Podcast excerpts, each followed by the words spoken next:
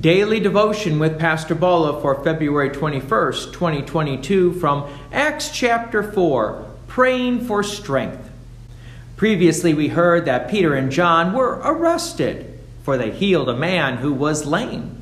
However, the religious council did not want Peter and John to continue to testify that this healing was done through our Lord and Savior Jesus the Christ. However, Peter and John would continue to testify about Jesus. They would not be silent. So Peter then continues to speak to the crowd after they were released from Acts chapter 4, verse 29. And now, Lord, look upon their threats and grant to your servants to continue to speak your word with all boldness while you stretch out your hand to heal and signs and wonders are performed through the name of your holy servant Jesus. And when they had prayed, the place in which they were gathered together was shaken. And they were all filled with the Holy Spirit and continued to speak the word of God with boldness. We need to remember that God would use these special signs to guide the early Christian church, to reaffirm them and encourage them that they were on the correct path. Remember, they didn't have the New Testament like we have it. So when they were under persecution and being silenced by the world around them, like peer pressure, Peter and John went back to God in prayer and asked God to send them strength and God sent the Holy Spirit to give them strength. God also does the same thing for us. He guides us through His Word and Spirit so that we may not be silent, but willing to tell the whole world around us what Jesus Christ had done and what Jesus Christ is still doing today.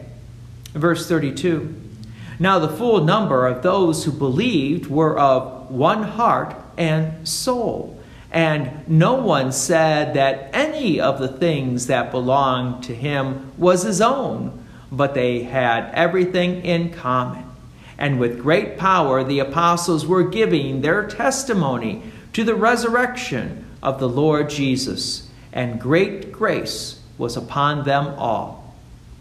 Yes, more and more people were believing and trusting in God's promises that were first given through the Old Testament, and now they were hearing these promises of God fulfilled by Peter and John. All these promises continue to point to our Lord and Savior Jesus Christ, His death, His resurrection for the forgiveness of our sins. And when the Christians believed and trusted in God, they received that grace and mercy that came from God, and it changed them. And they were also concerned for their fellow brothers and sisters in Christ. Verse 34 There was not a needy person among them, for as many as were owners of lands or houses sold them, and brought the proceeds of what was sold, and laid it at the apostles' feet. And it was distributed to each as any had need. Thus Joseph, who was also called by the apostles Barnabas, which means son of encouragement, a Levite, a native of Cyprus, sold a field that belonged to him and brought the money and laid it at the apostles' feet. It is truly wonderful when Christians do care for our fellow Christians and are concerned for them in need. In today's world, there are many forces that are trying to silence Christians from speaking about Jesus and from loving our neighbor. So, like Peter and John, we also need to continue to pray for strength.